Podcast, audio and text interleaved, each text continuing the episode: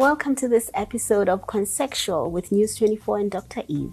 In this series, we discuss all things sex to help you understand your body and your partners better to have a pleasurable experience every round. I am Nthabi Nhlapo, and today I'm in conversation with globally renowned sexologist Dr. Marlene Wasserman, better known as Dr. Eve. Dr. Eve has over 30 years of experience as an internationally trained clinical sexologist and couple and sex therapist. Back in 1994, Dr. Eve imported sex toys into South Africa. Despite professional stigma and community rejection, she opened an in real life and online store dreve.co.za, believing people have the right to access sexual health products to better promote their sexual health and pleasure. Today, among her many projects, her store educates people about the clinical and personal benefits of using sexual health products. On this episode, we speak to Dr. Eve about postpartum sex. The postpartum period, sometimes called the fourth trimester, is considered to be the weeks after giving birth and it can be six months after giving birth, according to some guidelines, while others can put the time at over a year. Postpartum sex simply means sex that you have during this time. While many women can attest to the challenges of adjusting after such a significant life change, others say they enjoy sex more after birth than before they became parents. Dr. Eve what do we know about postpartum sex? Postpartum sex is part of your journey. So I'm going to start before the baby is born. Mm. The process of falling pregnant is a very challenging process for couples. Yes. There's a lot of pressure from them, from their community, from the culture to be able to fall pregnant. And there immediately whatever fun sex was happening changes mm. because now you've got to have sex on demand yes and it changes the fun into work into mm. a duty it's like hey honey i'm ovulating come home you know, you got to yes. you got to give me your sperm right now mm. so there's the pressure then there is also increasingly more and more women people are needing ivf mm. so going through a process of ivf shatters and changes your sexual interest, your mm. libido, and your functioning. Mm. So we've got that build-up that happens that distorts, disrupts sexual functioning for men and for women at that time. So that's mm. even before the baby's born. Yes. Mm. Then you go through your pregnancy, and every woman responds differently. So research will show us in the first trimester, mm. specifically in the second trimester, when women are very engorged and they're very ripe vaginally, there is a great interest in being sexual. There's a lot of juice, there's a lot of lubrication. They're feeling yes. good if they are feeling good, and sexual activity is at its peak mm. in the second trimester because of that.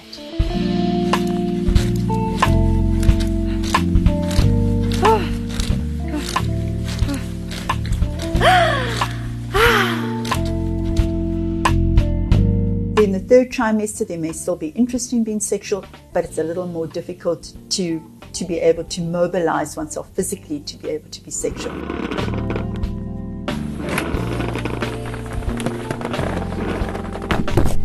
Oh.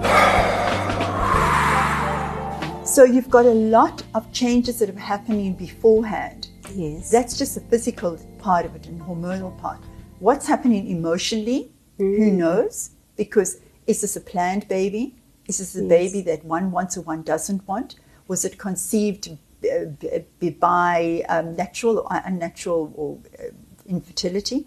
So, what were the different circumstances? All of that is going to impact on what happens once that baby is born and the woman's response. Mm. Very much one has to consider the psychological and the mental well being of the woman. Mm. I'm going to take you back into the world of trauma.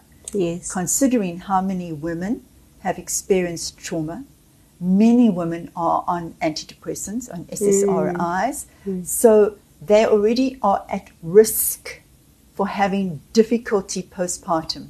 Mm. They're at risk for having postpartum depression mm. and difficulty, therefore, with being sexual. Yes. So it has to be factored in in a very holistic way of what happens to women. Mm. Let's not forget, and I really want to focus on this aspect that I think gets very neglected, and that is the actual birthing experience. Yes.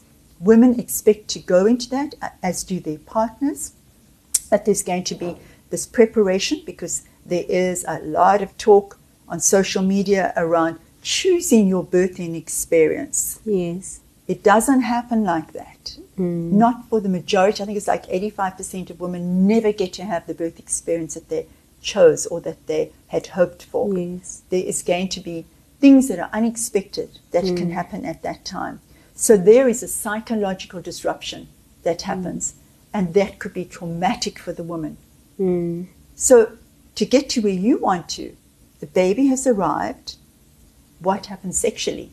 Mm. Whatever's going to happen sexually to her is very dependent on that entire process that came beforehand, Yes. including the birth experience, as to how she's going to respond sexually. Mm. Mm. Mm. So I've given you like a dark picture. We can talk about a happy picture of ideally for healthy experiences for women who have had wonderful, wonderful planned or even unplanned pregnancies, wonderful birthing experiences. What happens to them? Yes. Okay, yes. should we do that? I think we should do that. Maybe I spent too much time living in a therapy room and hearing difficulties. So, again, we want to look at hormones, what happens hormonally to women. Mm. For women who are, I mean, the doctor's always going to say, wait six weeks. Yes. Mm, it's not really based on scientific evidence, but it is to say, well, okay, let's, you know, kind of protect the vagina because we don't want to harm anything, whether it's a natural birth, and then obviously if it's been a C section, you want to give the vagina some resting time. A lot of couples want to start being sexual before six weeks Mm. and let them. I, I really encourage people to continue to be intimate Yes. to be intimate. And we've spoken on an earlier podcast around not following the required or the preferred or what has been determined by society as normal sexuality. Yes. So, what if you can't penetrate a vagina? There are many other ways to feel connected and to feel intimate and to still hold on to that part of yourself that is a lover, Mm. not just be too completely consumed, which one is, by a baby. But hmm. even if it is just kind of being in bed together at some time and touching your toes with each other, hmm. being able still to talk to each other in a romantic way, to hmm. recognize I'm still going to bring you flowers every week. To recognize that they, I still see you as my lover, not just as the mother of my my child. baby. Yeah. Yes. So there is going to be the fatigue, there is going to be the stress, there's going to be a lot of unknowns that are going to happen for this woman. Her vagina is going to need some resting time, maybe her body mm. does as well. And then if she is breastfeeding, nature has a, a wonderful way of protecting the infant actually mm. because the mother with breastfeeding releases a hormone called prolactin. Okay. And prolactin is a natural birth control. Oh. It suppresses libido. oh. Okay. Yeah. So why does she need to have a suppressed libido?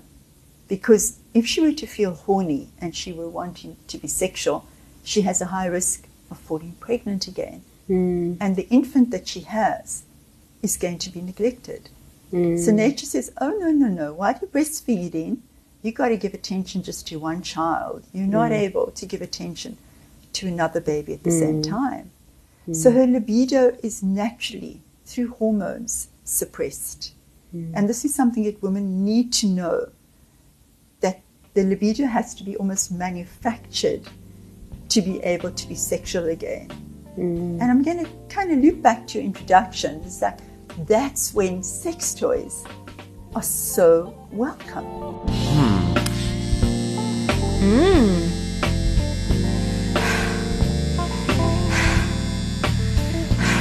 You know, I wanted to, to bring that in that for a couple who has never tried sex toys, um, now you have a baby. Yeah. Um, how do you think one can integrate that without it, particularly for, for the woman who's just given birth? Uh-huh. It can be easily misunderstood as I don't want to touch you anymore, so let's bring in a sex toy. If he brings it in, and I guess the same may be may be said for if she brings it in. So how do we navigate those conversations? I love when there are critical events in people's lives, whether it mm-hmm. is the trauma of an affair or the joy and trauma of a baby, mm. because it disrupts what's called mm. entropy. It breaks you out of your natural rhythm of how your structure is. So when there is a critical event like a birth of a baby, it gives you opportunity to bring in new ideas, mm. to do what I call think about there are infinite possibilities of being sexual. Now that we can't keep doing the same things the same way as what we used to, this opens up opportunity for us to do something different. So, Yes. how about using lube? Because that's always like the first sexual product that I think people are comfortable mm. with. Let's bring in some lube because I'm dry and I don't want to be in pain or discomfort. And mm. also, maybe all I want to do is to masturbate you. I just want to mm. give you a hand job or I just want to give you some kind of oral sex. And lube is going to be so much nicer. Mm. So that's kind of a way of introducing it. And then to say, well, since we're in this place of newness, let's experiment and let's try a sex toy. Because even if I can't penetrate you vaginally, how about bringing in a clitoral vibrator, Mm. which I can then be with you and enjoy watching you or even holding the vibe for you mm. and seeing you having an orgasm.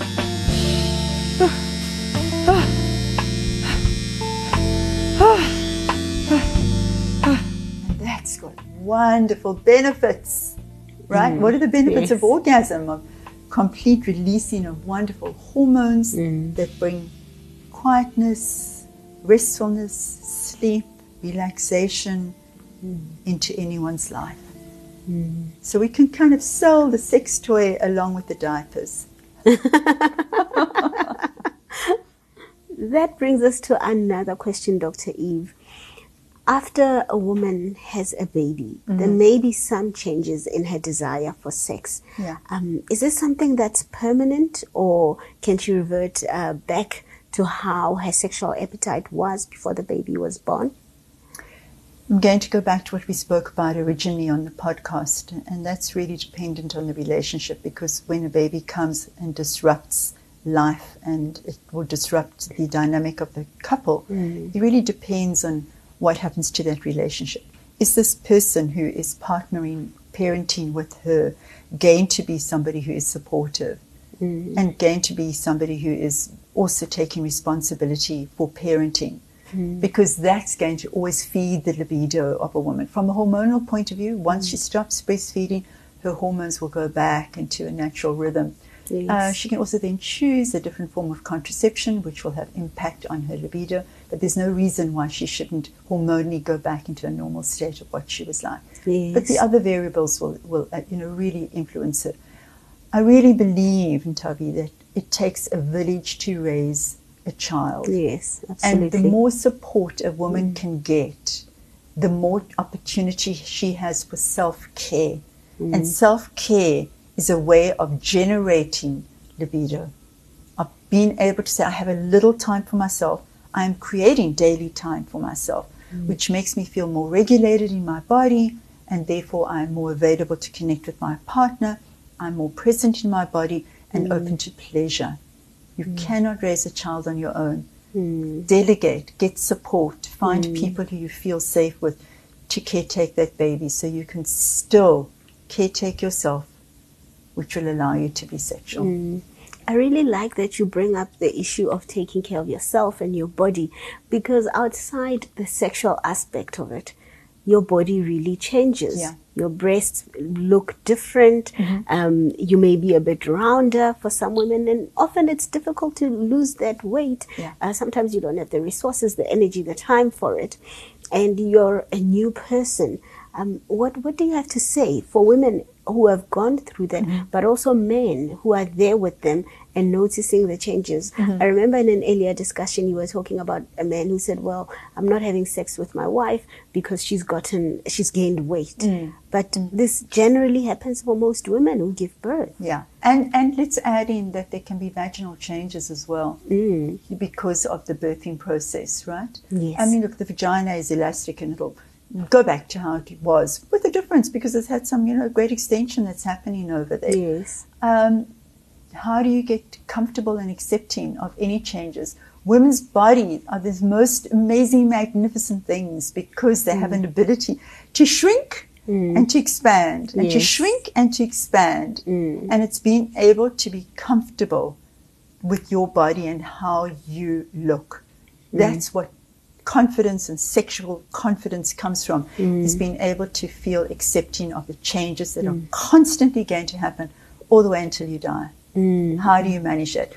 It's vital that we prevent diseases through lifestyle. You know, I'm a big proponent of that, of healthy nutrition, exercise, and by exercise, not running around, getting onto a mat, doing yoga, Pilates, mm. being able to take that time to regulate yourself so you're more available. I'm repeating, as a partner and as a parent. Yes. That's the most important thing to do. Mm, absolutely. There you have it. Whether you've just given birth yesterday or a year ago, just remember that as a woman, your body is beautiful and it deserves all the love that you can give it. Thank you for tuning in to this episode of Consexual with News 24 and Dr. Eve. It was a pleasure having you with us.